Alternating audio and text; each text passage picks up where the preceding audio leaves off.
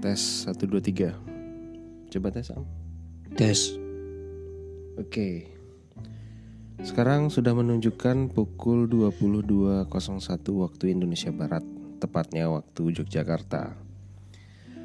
Malam ini saya bersama Ilham eh, lulusan Al Azhar. Di episode sebelumnya kita sudah ngobrol-ngobrol tentang eh, banyak hal ya. Di episode ini kita akan ngobrol-ngobrol asik, ngobrol-ngobrol santai, membahas seputar fenomena puritanisme.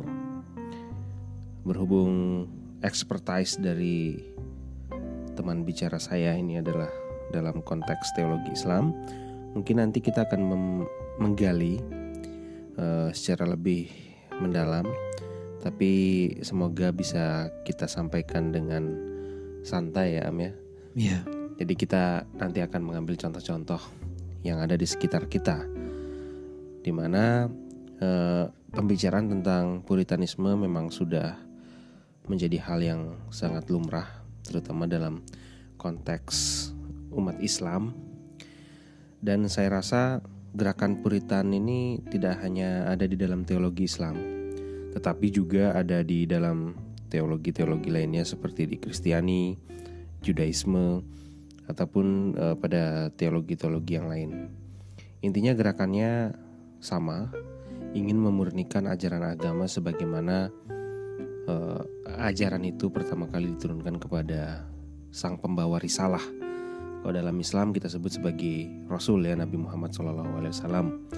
Kalau dalam Kristen mungkin bagaimana pemahaman itu dimurnikan agar sama seperti ajaran Yesus misalnya, atau dalam konteks supaya ajaran itu sesuai dengan kitab suci dalam hal Islam sesuai dengan Quran dan hadis biasa klaimnya ya. Yeah. Oke kita sharing-sharing uh, bagaimana pendapat Ilham terkait dengan fenomena puritanisme, fenomena kelompok-kelompok yang ingin memurnikan ajaran agama. Pertanyaan saya, emang ajaran agama itu sudah tidak murni lagi gitu. Iya. Yeah. Oke. Okay.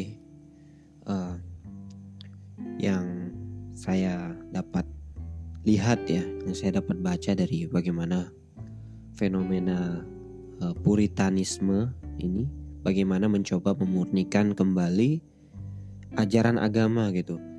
Jadi dalam waktu yang sama dia mengklaim bahwasanya ajaran yang sebelum dia ben, uh, keluar sebelum pemikirannya dia itu merupakan suatu ajaran yang salah begitu ajaran yang tidak murni yang bertentangan dengan paham uh, apa yang dipahami oleh sahabat dan para ulama salafus soleh berarti di luar mereka itu salah ya iya mereka menganggap uh, seperti itu ya? Iya, menganggap seperti itu. Sehingga mereka uh, memiliki lebih condong dalam berdakwah itu bukan menyerukan kepada suatu hal yang uh, ilmiah. baik ilmiah begitu.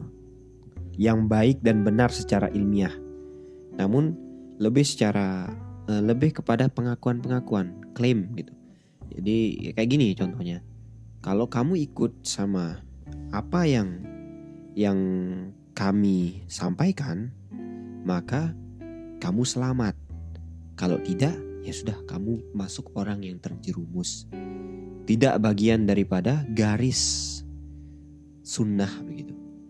Jadi mereka menganggap diri sebagai bentuk representasi daripada sunnah secara khusus ya dan Islam secara umum. Di luar daripada mereka uh, tidak begitu. Tidak tidak masuk jalur itu. Oke, kan pendengar kita di sini bukan semuanya dari beragama Islam gitu ya.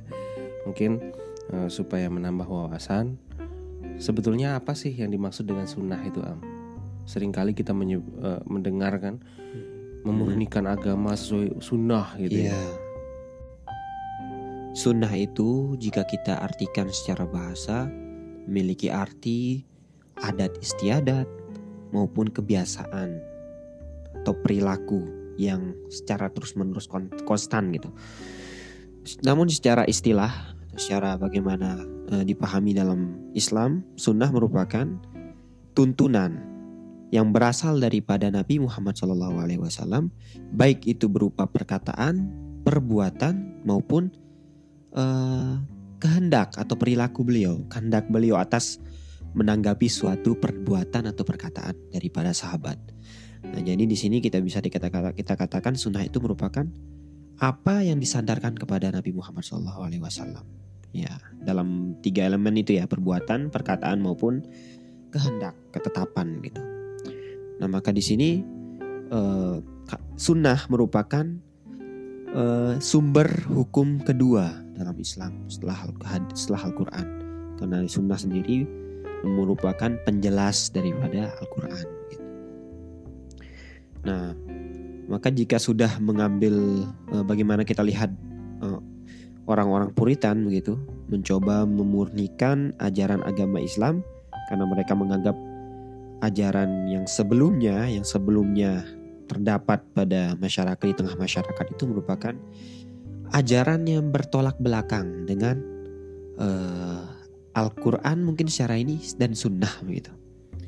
Oke, kalau eh, dari segi etos atau semangatnya ya puritanisme ini eh, apa kita bisa melakukan suatu netralisasi ya artinya ini jangan-jangan cuma klaim dari satu kelompok saja padahal semua umat beragama itu sebetulnya berkepentingan untuk memurnikan ajaran agamanya kan Ya, Mungkin kita bisa bahas ke situ Am. Artinya kelompok-kelompok Puritan ini kita lebih perjelas lagi ya. mm-mm. Siapa mereka gitu. Ya, Artinya jangan-jangan nanti orang yang Puritan ini semuanya kita pukul rata Iya. gitu. karena gerakan Hmm. setelah Puritan itu pun juga Puritan juga kan. Bagaimana Iya, mencoba jadi, memurnikan hmm, apa yang betul. Heeh. Artinya kalau kita lihat relatif juga kan acuannya. Iya, Tapi mereka menganggap bahwa mengklaim ya apa yang ingin mereka murnikan itu sesuai dengan zaman Nabi dan setelah Nabi ya. Iya. Zaman salafus soleh itu ya. ya pasca Nabi lah pasca Eh, peninggal Nabi dan Peninggalan berapa Nabi. sahabat berapa sampai salafus ya. salafus soleh. Ya. Nah, kasih gambaran ke pendengar kita eh, siapa dan seperti apa kelompok itu dalam konteks teologi Islam. Oke. Kelompok ini biasa menisbahkan diri, menamai diri mereka dengan sebutan salafi.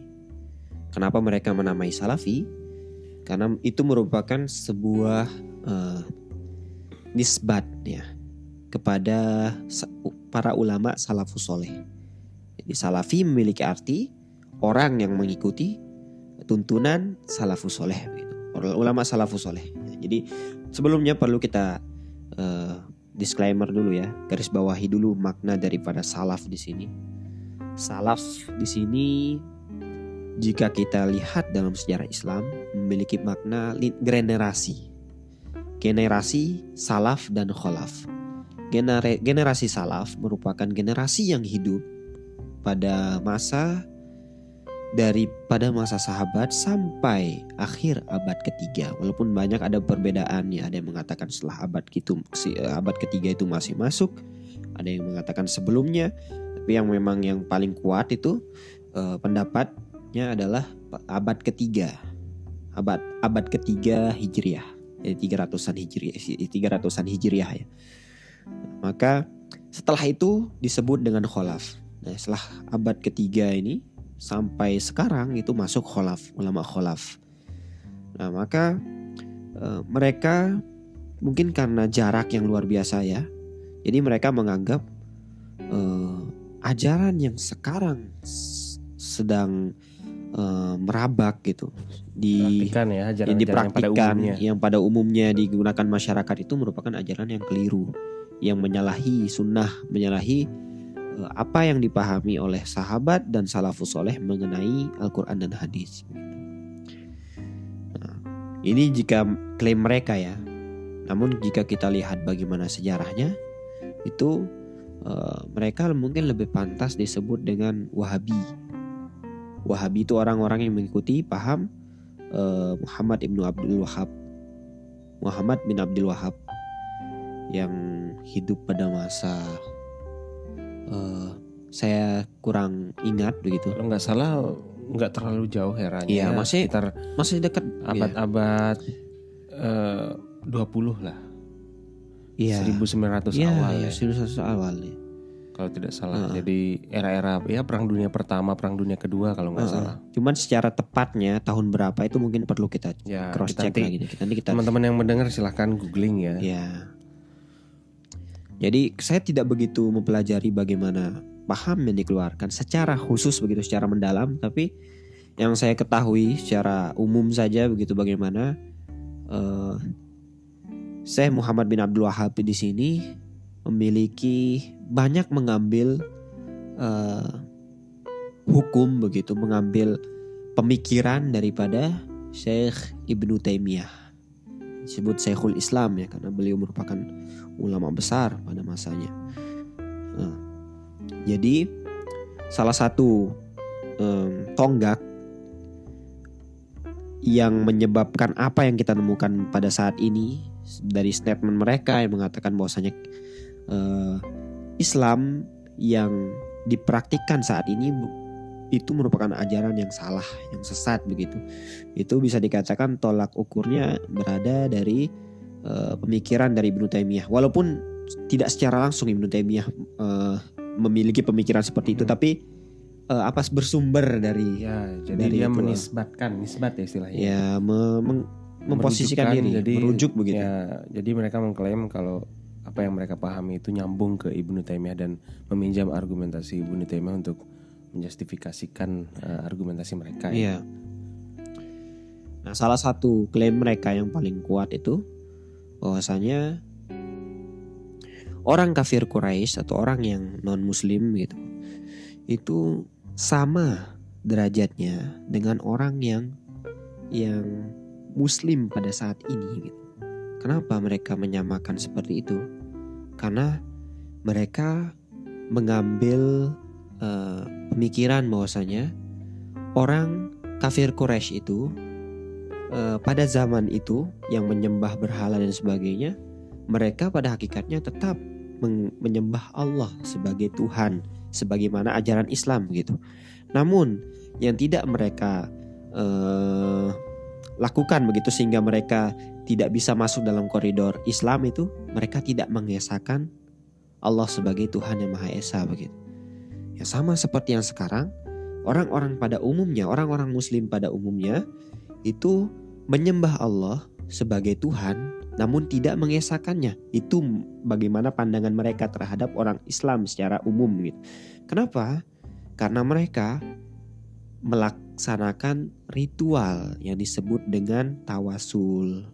Nah, tawasul ini apa? Tawasul ini dalam ajaran Islam itu merupakan bagaimana berwasilah.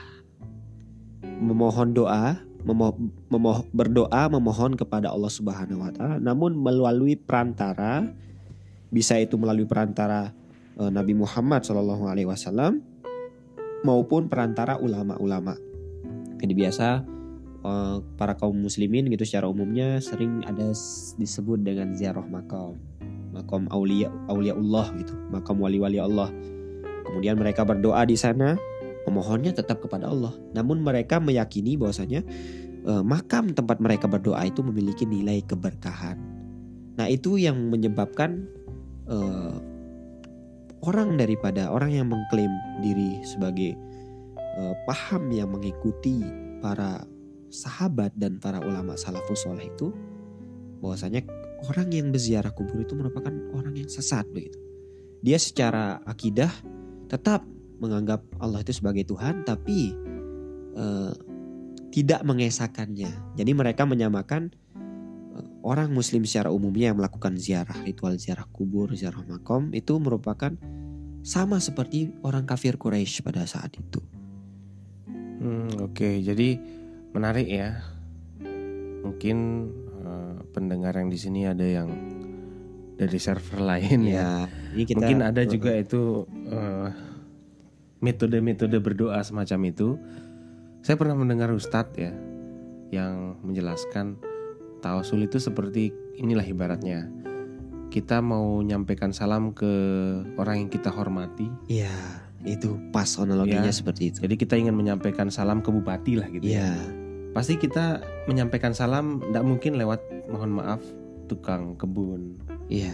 atau tukang eh, masak gitu ya. Mm-mm. ataupun orang yang tidak ada korelasinya dengan pekerjaan si gubernur ini. Pasti kita melalui orang yang kemudian dipercaya oleh gubernur ini. Iya. Kemudian kita titip proposal kita di situ kan, Heeh. sehingga oh pasti lebih cepat gitu, lebih di- lebih cepat sampai gitu. Itu analoginya ya, mungkin Iya. cocok atau enggak, tapi saya dengar dari Ustadz itu. Nah gini am, kemudian eh, di samping itu kan persoalan inilah ya, persoalan konsep ketuhanan, gitu ya. Ya. Eh, kalau konsep ketuhanan yang khas Ibnu Taimiyah semacam itu yang apa namanya trilogi ya dia ada Usul salasah, tiga asal gitu.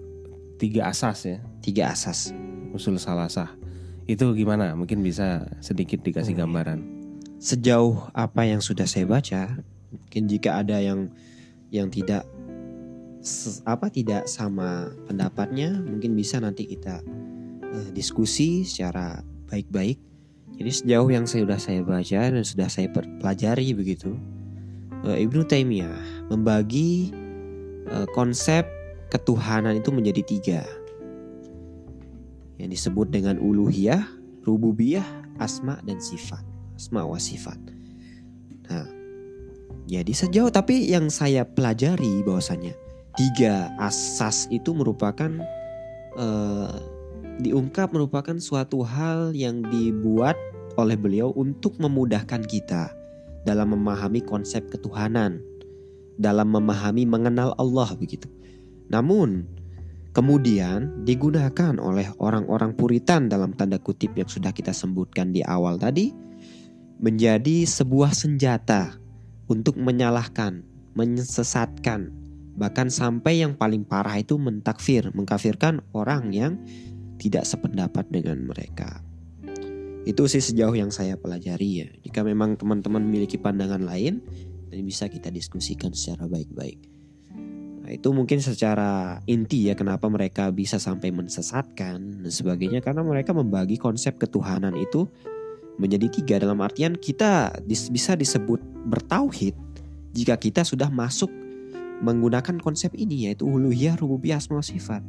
Nah, sedangkan secara bagaimana eh, ahlu sunnah wal jamaah begitu yang mayoritas sekarang di muka bumi ini itu menganggap tauhid itu ya cuman satu bagaimana mengesahkan Allah mengesahkan Allah dan menganggap bahwasanya Nabi Muhammad SAW merupakan eh, nabi terakhir nabi yang penutup nah itu merupakan koridor tauhid ya.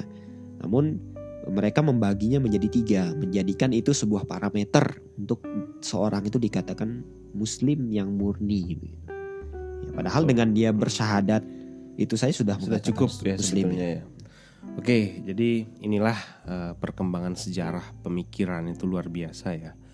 Artinya eh, yang bikin kita heran gitu ya. Kenapa sebetulnya manusia ini keunikan dari orang yang beriman sebetulnya ini kita tarik ke dalam konteks filsafat. Kenapa mereka bisa seyakin itu dan menjadikan keyakinannya itu untuk menganggap orang salah gitu ya. Padahal sebetulnya itu dalam tataran penafsiran saja dan itu erat kaitannya dengan otoritas ya, relasi pengetahuan dan power. politik Ya, politik itu mainnya di politik politik of knowledge bisa kita sebut seba- semacam itu. Karena eh, keterbatasan manusia untuk mengakses atau memverifikasi kebenaran interpretasinya Ya. itu yang kemudian membuat dia menangguhkannya kepada tokoh. Nah, siapa tokoh itu ya kemudian mereka sangat meyakini ada tokoh yang eh, dianggap telah sampai pada suatu eh, syarat seseorang yang alim gitu, yang paham ilmu, yang kemudian banyak pengikutnya lalu dianggap bahwa penafsiran itu sebagai satu hal yang benar dan bahkan digunakan untuk melegitimasi. Nah, ngomong-ngomong soal aswaja, di sini saya sedang megang buku eh, ini udah buku lama sebetulnya. Ini Hazanah Aswaja judulnya ya. Mm-mm. Dibuat atau disusun oleh tim Aswaja, tim Ahlu Sunnah wal Jamaah ya, singkatannya Aswaja ya. Iya, Sunnah wal Jamaah. Tim Aswaja NU Center PWNU Jawa Timur. Jadi eh, teman-teman NU yang Iya. eh, nulis buku ini. Eh, ini sempat saya baca dari dulu am, artinya eh, keterbatasan saya dalam memahami teks-teks Arab ya, karena tidak bisa bahasa Arab, maka buku ini yang menjadi rujukan saya ketika dulu tertarik dengan apa sih sebetulnya siapa sih Wahabi ini gitu ya, karena Iya. gini am, dulu kenapa saya tertarik dengan Wahabi ini? Bukan karena bidah-bidah itu saya nggak peduli dulu kan, Iya. mereka membidahkan yasinan, membidahkan tahlilan, ziarah kubur, mereka Maulid. bidahkan maulid. Saya tidak terlalu peduli.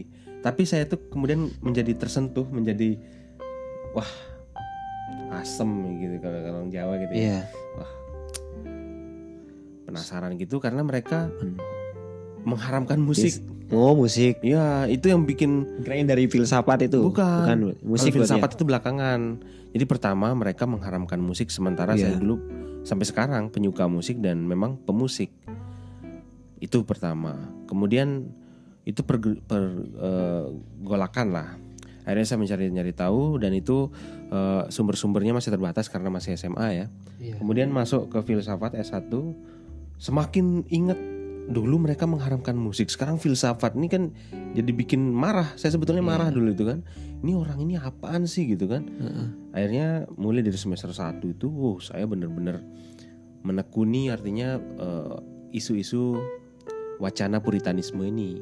Karena saya jengah gitu kan. Iya. Ini orang maunya apa gitu ya Mm-mm. ini rootnya kalau orang-orang filsafat itu biasa eh, tertariknya itu bukan pada yang pola biner ya benar salah tapi tertarik pada kalau dalam Islam dalam eh, ilmu yang Ilham pelajari mungkin asbabul nuzul ya Asbabun nuzul untuk Al-Qur'an. ya Asbabul wurud untuk hadis. ya pokoknya asal mula kenapa ada sampai seperti ini pemahaman itu gitu ya akhirnya Kalau ini lebih pemahaman ya. Pemahaman ya. asbab ini ya. Asbab aja ya. asbab asbabul wurud lah. ya Sebabnya di ada gitu. Hmm. Jadi saya menemukan buku ini itu sekitar ya belum lama lah ya. Hazan Aswaja saya baca, oh ternyata gini asal usulnya gitu ya. Ternyata mereka ini seperti yang Ilham jelasin tadi itu itu sudah ada di dalam buku ini sebetulnya Hazanah Aswaja ini ya. Nah di sini dijelaskan eh, tadi Ilham menyinggung Aswaja ya Ahlus Sunnah wal Jamaah yang dalam keseharian itu disingkat Aswaja sebetulnya merupakan ajaran Islam seperti yang diajarkan Rasulullah SAW dan para sahabatnya. Nah, Ya. sebenarnya klaim-klaim semacam ini kan klaim puritan juga nih. Ini klaim puritan kalau kita bisa menyebut klaim puritan sama seperti yang diajarkan oleh Nabi itu klaim puritan. Iya. Nah, sama sebetulnya sama-sama puritan gitu. Heeh. Karena ya di sini dijelaskan di dalam buku Hazanah Aswaja ini karena Aswaja secara embrio sudah muncul sejak munculnya Islam itu sendiri. Nah, ini puritan banget ini. Namun, penamaan Ahlus Sunnah wal Jamaah sebagai nama kelompok belum lahir pada masa Rasulullah. Iya, benar. Nah, belum zaman Rasulullah belum ada, tidak ada Wahabi, tidak ada Syiah, tidak ada apa-apa kan. Zaman Rasulullah Iya, itu adanya Islam, Islam dan satu ya. Muslim. Tapi istilah aswaja ini baru muncul pada akhir abad ketiga Hijriah. Dalam catatan para ulama, Al-Imam Al-Hafiz Az-Zabidi adalah salah satu dari sekian banyak ulama yang merekam istilah Ahlussunnah wal Jamaah.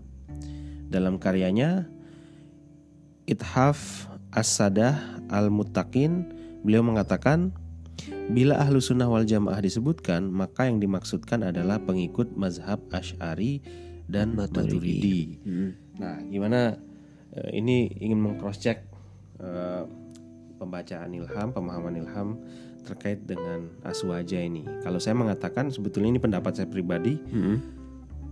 klaim itu juga klaim puritan, Klaim puritan ada juga, dalam ah. orang-orang NU, orang-orang aswa juga ada. Iya. Mereka mengklaim bahwa diri mereka adalah ajaran yang Ajaran sama yang seperti sama. yang diajarkan oleh Nabi Iya. Muhammad SAW. Nah, jadi kalau misalkan bagaimana Puritan seperti yang tadi kita sampaikan, yang tadi disampaikan uh, Kak Odi itu, ya kita sama-sama Puritan, sebagaimana memiliki tujuan yang sama, bagaimana kita karena mungkin jarak kita sama sama Rasulullah hidupnya itu beratus-ratus ber, be- berabad-abad Hmm. begitu ya. Makanya kita paling tidak ingin ya yang paling pas lah, paling murni begitu. Bahwasanya apa yang dilakukan Rasulullah itu merupakan apa yang saya eh, lakukan, bagaimana dalam bentuk peribadahan dan sebagainya. Ya, jadi sekarang masalahnya eh, bukan masalah klaim saja, tapi masalahnya adalah klaim dengan bukti.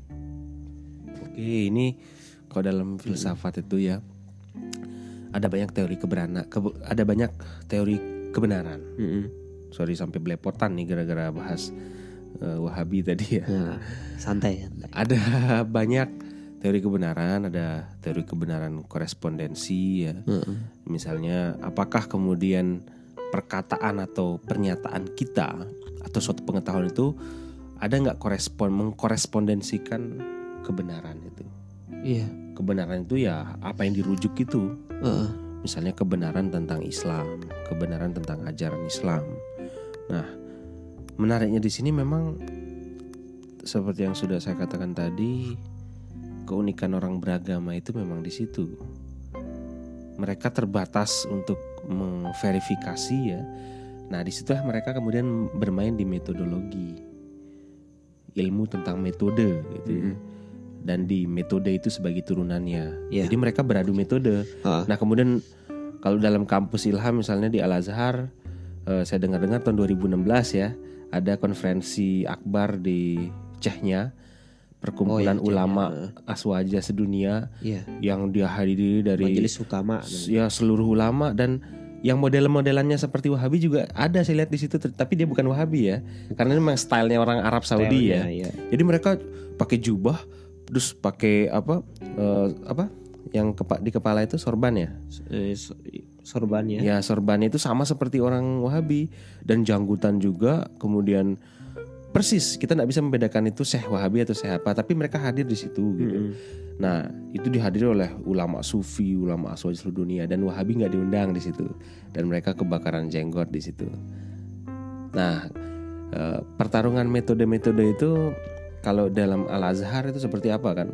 Dipimpin itu konferensi itu oleh Mm-mm. Habib Umar dan Sekarang Grand Sheikh. Grand Sheikh Sheikh Al Azhar. yang menjadi eh, nama beliau siapa? ketua eh, Sheikh Ahmad Tayyib. Hmm, nah itu mungkin bisa diceritakan sedikit am Eh, peran Al Azhar di sini ya sebagai representasi aswaja Iya. yang kemudian kok belakangan ini kayak digas gitu sama Al Azhar ya. Iya. Maksudnya benar-benar dideklarasikan dan di Indonesia ada channel YouTube yang namanya Tabung Wakaf Al-Qur'an. Heeh. Itu channel YouTube yang kemudian sebetulnya eh, channel YouTube itu punya eh, pesantren atau pesantren itu punya channel YouTube ya. Iya. pesantren itu eh, kumpulan dari teman-teman yang sudah Abdul Somad, orang-orang lulusan Hmm, Al Azhar iya, dan iya. mereka berkumpul untuk mengcounter Wahabi di Indonesia. Indonesia di Sumatera terutama. Yang terbaru ada juga ya. namanya Sanat Media. Ya, sanat media itu ya. Heeh, Itu kalau banyak teman-teman NU juga di sana kan. Iya. Jadi kalau di tabung wakaf itu memang itu ustadz LC LCMA doktor dari Al Azhar Iya. atau mungkin kampus-kampus lain yang afiliasinya sama Al Azhar untuk mengcounter dakwah eh, kaum puritan eh, Wahabi Salafi itu. Ya, jadi begini. Eh, jika kita lihat bagaimana kemudian tadi saya sempat berbicara masalah bukti ya, memiliki masing-masing eh, harus kita lihat kan jika dua kelompok ini memiliki klaim yang sama gitu, maka kita kita lihat harus lihat bagaimana buktinya ya, baik baik dalam bentuk metodologi dan sebagainya. Klaimnya sama-sama puritan. Ya. Nah, jika kita lihat bagaimana Aswaja ini, Aswaja ini memiliki bukti secara secara apa? Secara bu- bukti konkret yang dibukukan begitu, itu masih kuat sampai sekarang. Jadi ada namanya istilah sanad, rantai Hmm. periwayatan. Ya itu ciri khas Itu aswaja ciri ya. khas aswaja. Dan jika kita mengatakan, eh, jika memang kita mengatakan itu merupakan ciri khas aswaja, maka Wahabi tidak menggunakan itu kan? Ah, banyak yang anti kalau saya dengar. Iya. Kalau saya juga eh, ngobrol-ngobrol sama temen gitu ya. Mm-mm. Nanti kapan-kapan lah kita kalau ke Solo ngobrol sama Mas Riki. Iya. mantan Wahabi dia. Heeh. Jadi Wahabi itu memang yang konyol ya. secara mayoritas memang anti Yang konyol mereka bilang gini. sanad ya. Mereka tidak memerlukan sanat. Yang penting itu sesuai dengan sunnah. Hmm. Lah itu gimana Am? Saya Untuk mengetahui sunnah Konyol itu ya harus dengan sanad. gitu. dengan rantai dengan ya. rantai itu itu yang menyebabkan bagaimana hadis yang sampai ini kalau kita servernya Islam ya berbicara Ya, server Islam nggak apa ini untuk itu yang aja. menyebabkan hadis sampai terjaga sampai sekarang Hmm, oke. makanya ada yang namanya hadis soheh hasan dan doif yang lucunya mereka tidak menggunakan tidak menolak sanat dia banyak di antara mereka walaupun sekarang eh, tidak sedikit kita lihat bagaimana orang-orang Wahabi itu ikut menyelinap di Hmm. di majelis periwayatan Iya. hadis. Nah, jadi mereka lucunya di awal mereka meng mengkonter dalam artian tidak mengatakan kami tidak butuh begitu uh, perlu sanat. Yang kami perlu itu ajaran yang sama sesuai dengan Nabi, sesuai dengan tuntunan syariat Rasul apa Rasulullah gitu. Yang lucunya mereka juga menggunakan sanat dalam artian mereka belajar mengambil hadis itu menggunakan apa yang sudah ditetapkan oleh Imam Bukhari, Imam Muslim, Hmm. or para para ulama-ulama hadis Iya, iya. terdahulu yang Hmm. merupakan kalau Imam Bukhari dan Muslim ini itu akhir daripada ulama salaf. Jadi beli- beliau masih masuk ulama salaf, Oh, namun masih masuk, ya. ya. Kalau Ibnu Taimiyah udah enggak masuk ya? Enggak, enggak masuk. Mas udah masuk kholaf. Jadi yang lucunya mereka menolak sanad tapi mereka menggunakan menggunakan eh, apa ya? konsep yang sudah ditetapkan para ulama Ahlussunnah wal Jamaah secara umumnya gitu. Dari garis lah, garis dari ulama salafus soleh maupun kholaf. Itu mereka menggunakan itu mengenai istilah hadis soh, hadis soheh, hadis doif, hadis hasan walaupun di zaman eh, kholaf begitu zaman abad 20 ini masih ya abad awal abad awal awal awal abad 20 ada sosok yang bernama Albani nah jadi dia mencoba Oh, Syekh Albani ya sering. Di sini ada bukunya nih. Ada buku yang buku Habib milimat menyelinap di antara buku-buku filsafat saya.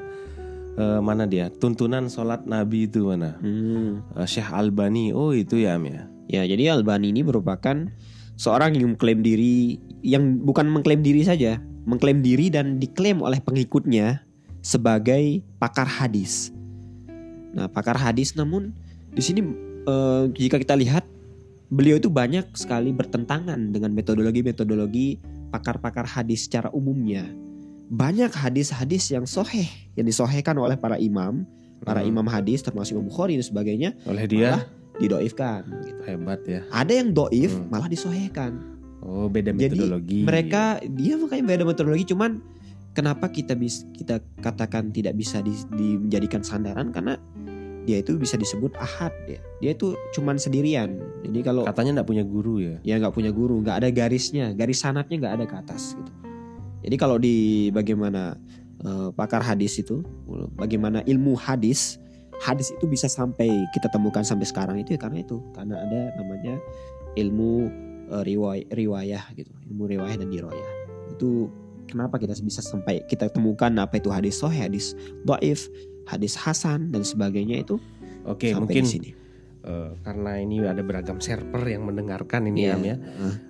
Sedikit saja tadi kan. apa sedikit. itu soheh doif Oh, coba iya. eh, hierarki hadis itu Oh. taraf kebenarannya itu mungkin bisa dijelaskan ke, ke kita am Jadi hadis itu bisa dikatakan soheh apabila memenuhi syarat-syarat. Syarat-syaratnya pertama dia itu eh, sehat secara sanat. Nah itu yang paling penting secara sanat. Sanat itu merupakan jalur periwayatan orang-orang yang meriwayatkan dari zaman Rasulullah sampai sekarang. Adapun yang hasan itu hadis yang yang bisa digunakan secara hujah eh, namun tidak sampai ke derajat soheh gitu. Soheh itu Hujah- paling hujah kuat itu lah. apa hujah Hujah itu dijadikan dalil sandaran. oh sandaran Mm. Adapun hadis doif merupakan hadis yang yang secara untuk dijadikan sandaran dalam hukum eh, ketuhanan dan hukum bagaimana eh, secara secara khusus ketuhanan ya perihal masalah eh, akidah akidah yang fundamental dalam Islam gitu itu tidak digunakan hadis doif ini. Namun dalam hadis dalam bagaimana uh, fadailul amal istilahnya untuk menjadi semangat kita untuk Beramal, melaks- ya. bera- ber- be- beramal soleh begitu masih digunakan hadis doif itu. Namun tip orang-orang yang puritan yang tadi kita sebutkan orang Wahabi itu ya. Pengikut-pengikutnya itu banyak sekali yang secara secara frontal menolak hadis doif. Bahkan Hmm. mereka mereka itu tidak memiliki parameter dalam ilmu mustalahat hadis karena mereka menyamakan posisi hadis doif dengan hadis palsu. hadis palsu. Padahal itu berbeda sekali. Hadis palsu itu merupakan hadis-hadis yang lahir Dari akibat pendusta. dari yang lahir pertama eh, orang yang berdusta, yang kedua lahir karena politik pada saat itu. Hmm. Jadi ada sejarahnya. Kenapa Ya. hadis palsu itu ada? Pertama mungkin karena ingin menang dari dari apa lawannya. Lawannya biasa seperti itu dulu.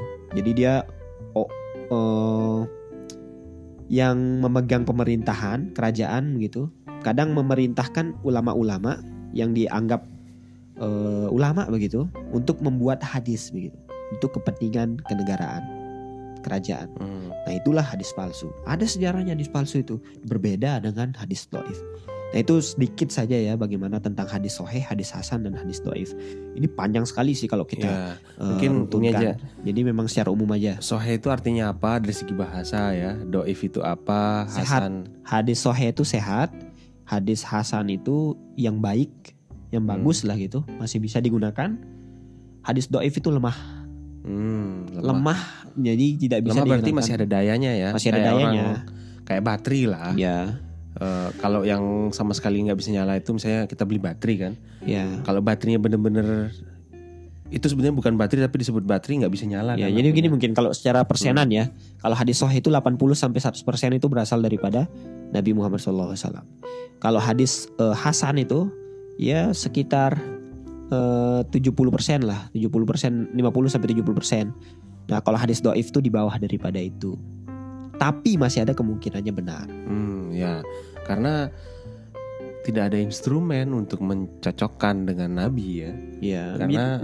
Ya kita terpaut jauh sekali eh, jarak waktu sepeninggal beliau. Nah, oke. bahkan sekarang ada ulama yang Hmm. mengatakan bahwasanya ya eh, pendapat kita itu lebih lebih lebih lemah daripada kalau disandingkan dengan hadis doif gitu. Mhm. Saking bagaimana hadis doif itu jangan kita sepelekan karena masih ada kemungkinannya itu benar disampaikan oleh Nabi Muhammad SAW. Oke, nah kalau kita bahas Salafi Wahabi ini kayak nggak habis ya Panjang eh, sih. satu episode dan sebetulnya di podcast audisi ini karena kita eh, podcast filsafat Belum lagi masalah bid'ah dan Ya, sebagainya jadi- itu panjang banget. kita tidak kemudian menghususkan ya ini sebetulnya untuk sebagai pencerahan bagi yang penasaran apa itu Wahabi, kaum Puritan dan lain sebagainya ya. Sebetulnya seperti yang sudah saya katakan tadi ya. Semua itu punya kadar puritannya, orang NU, orang Muhammadiyah, orang Salafi Wahabi ya. Mereka punya taraf puritanismenya di mana mereka kemudian mengklaim bahwa ajaran Hmm. mereka yang 11-12 lah dengan ajaran Nabi Muhammad SAW gitu. Eh, kemudian ini Am yang belum tadi banyak eh, kita singgung Ilham utarakan. Terkait dengan Al Azhar belakangan ini kok sangat Gencar ya. tol ya gencar gitu. Dari alumni sampai dengan pengajar-pengajarnya itu semakin sering disebar keliling dunia. Iya. Eh, seolah-olah kayak mereka sudah aware kalau ada something wrong ini.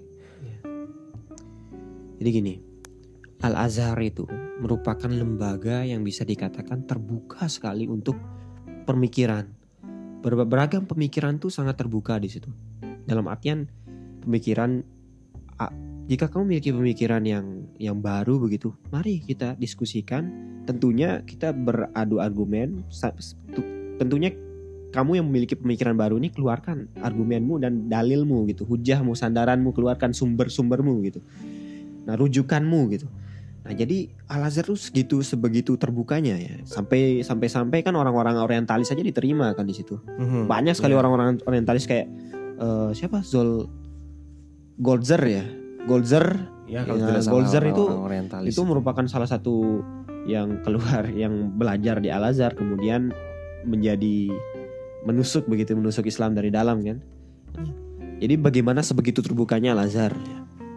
Nah, namun kenapa sekarang dengan Wahabi ini kok tidak tidak kok nilai-nilai yang sebelumnya ada dalam Azhar bagaimana keterbukaannya dalam perbedaan pendapat tuh kok mulai kelihatan kayak kayak mengerucut begitu. Mengerucut menjadi eh, tidak terbuka lagi gitu. Tidak tidak lapang lagi untuk perbedaan pendapat. Kok seperti itu? Nah ternyata jika kita coba eh, menggali lagi menggali alasan kenapa Al Azhar sampai mendeklarkan diri untuk melawan paham yang namanya Wahabi ini. Kenapa? Karena Wahabi ini bisa dikatakan sebagai eh, apa? Sebagai Gerakan politik atau apa?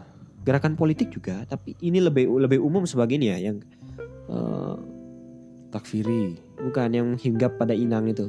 Apa sih? Oh, namanya? parasit. parasit. tuh. Hmm, Oke, oke. Parasit Menarik ini, dalam- parasit. dalam ajaran bagaimana Islam ini. Kenapa? Karena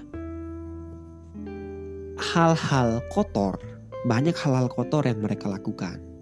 Itu kenapa bagaimana eh, latar belakang Al Azhar sampai melakukan hal seperti itu, mendeklarasikan diri untuk memusuhi begitu ya secara frontal lah ya, musuhi Wahabi ini. Karena mereka tidak sering kita temukan, bahkan saya sendiri yang belajar di Mesir tuh sering menemukan bagaimana mereka orang-orang Wahabi ini melakukan tindakan kriminal. Ya, kenapa tindakan kriminal disebut tindakan kriminal? Karena banyak sekali eh, jika kita lihat buku-buku itu banyak yang dibajak oleh mereka orang-orang Wahabi di sini. Seperti buku-buku Aswaja, ulama-ulama Aswaja itu banyak sekali yang yang kita temukan ya. Yang saya sendiri pernah menemukan buku itu udah dibajak oleh Wahabi, diganti isinya.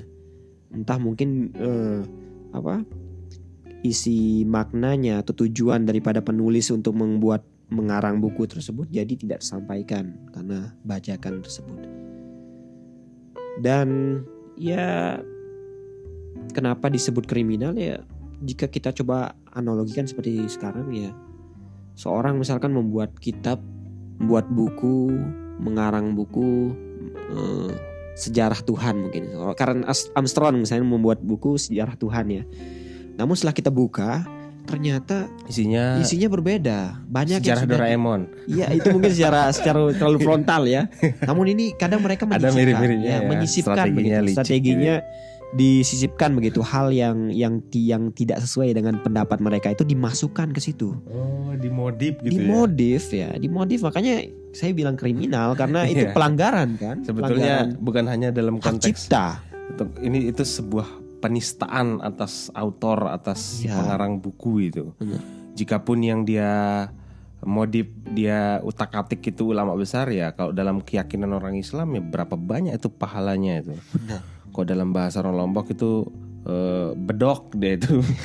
Jadi sudah Itu mungkin kenapa sampai berlipat-lipat eh, itu eh, anunya dosanya itu kejahatannya.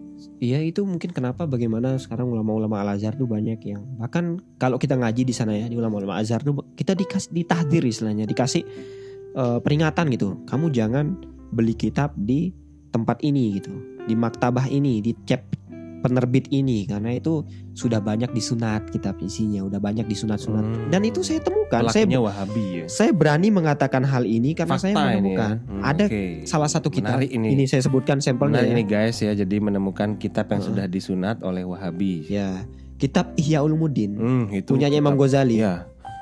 Itu Al-Ghazali. awalnya kita nggak ada yang tahu. Yang beli itu adik kelas saya, adik senior yang dari Banten masih ada orangnya masih di Mesir sekarang. Dan ini bukan kitab berbohong Bo- ya. masih ada dan kitabnya entah di apa mau dibuang sama dia cuman di Jangan dibuang dibuat seharusnya. jadi Itu bisa jadi hujah, jadi Iya. argumen untuk nggak perlu kita ini sih di maktabah di penerbitnya masih banyak Oh, masih sekarang. banyak ya? masih banyak sekarang bahkan yang di Indonesia banyak Iya, kitab-kitab yang yang yang seperti itu yang disunat ya Hmm. Ya, saya menemukan kitab Ihya Ulumuddin. Setelah saya perhatikan, kita nggak kita nggak ada yang ngeh ya. Ternyata ada salah satu senior saya yang udah tingkat akhir waktu itu saat situ saya masih tingkat dua ya, masih semester 4 Jadi ditemukan, lah ini siapa yang beli nih namanya Tantri kan Hmm. Tantri yang beli tuh panggil Cowok. panggil ya Cowok. cowok kan Hmm. kita satu Oh, iya, kayak iya. kontrakan ya panggil panggil turun cowok baca ini tulisannya kecil kecil banget tulisannya di kitab itu Eh, sohahahu disohehkan oleh eh, ditahkik begitu eh, sohahu as-samahatu syekh Nasiruddin Albani Oh. disohehkan kitab Syekh ini Albani oleh ya. Di kitab ini dicetak dengan rujukan bagaimana Nasiruddin Albani. Nah dari situ sudah jelas setelah dibuka-buka ya banyak di situ terjadi penyelewengan seperti penyunatan istilahnya dimodifikasi. Nah mungkin kalau kita nggak perlu baca pun kita udah tahu. Pertama kan eh, Wahabi ini kan me, mengapa ya secara banyak sekali frontal ya me- men- Menolak. men- menolak bagaimana paham Imam, Imam Ghazali bahkan me- meremehkan Imam Ghazali menganggap beliau itu Tidak paham hadis. tidak paham hadis dianggap karena beliau di, di kitab Ihya Ulumuddin itu memang banyak hadis-hadis doif kan namun kembali lagi hadis doif itu masih bisa digunakan secara hujah untuk bagaimana fadail amal atau bagaimana sebagai motivasi kita dalam beramal soleh begitu dan ini merupakan eh, pendapat yang kuat ya yang lebih kuat dari daripada bagaimana yang mereka yang menolak hadis doif gitu. itulah kenapa Al Azhar kemudian me- menggaungkan ya, menggaungkan, menyemarakkan bagaimana eh, bisa dikatakan gerakan puritan juga kan yang dilakukan oleh Azhar. Namun hal ini memiliki sumber bagaimana memiliki rujukan yang kuat. Kenapa Al Azhar berstatement seperti itu?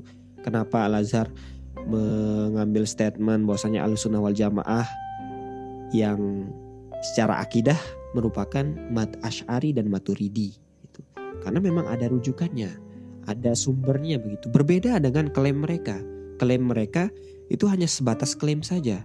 Bahwasanya mereka ajaran mereka ini, paham mereka ini sama dengan apa yang dipahami oleh para sahabat dan para salafus soleh dalam memahami hadis Nabi dan Al-Quran, tafsir Al-Quran.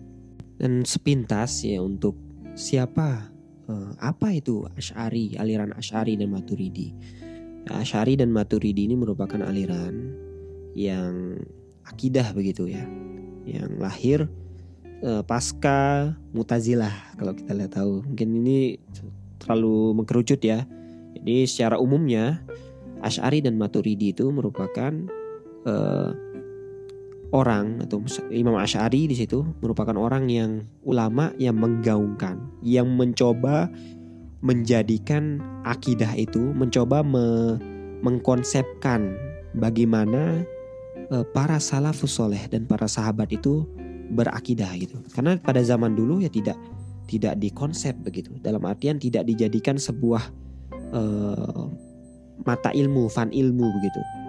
Namun ya mengalir saja akidah itu ya bagaimana kita mengesahkan Allah sebagai Tuhan yang Maha Esa dan mengakui bahwasanya Nabi Muhammad SAW merupakan utusan Allah yang paling akhir, penutup risalah kenabian.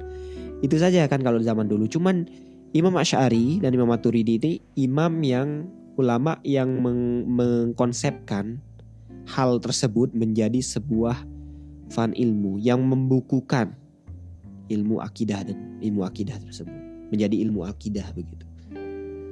Nah, itu sedikit info ya, sedikit info tentang Asy'ari Maturidi.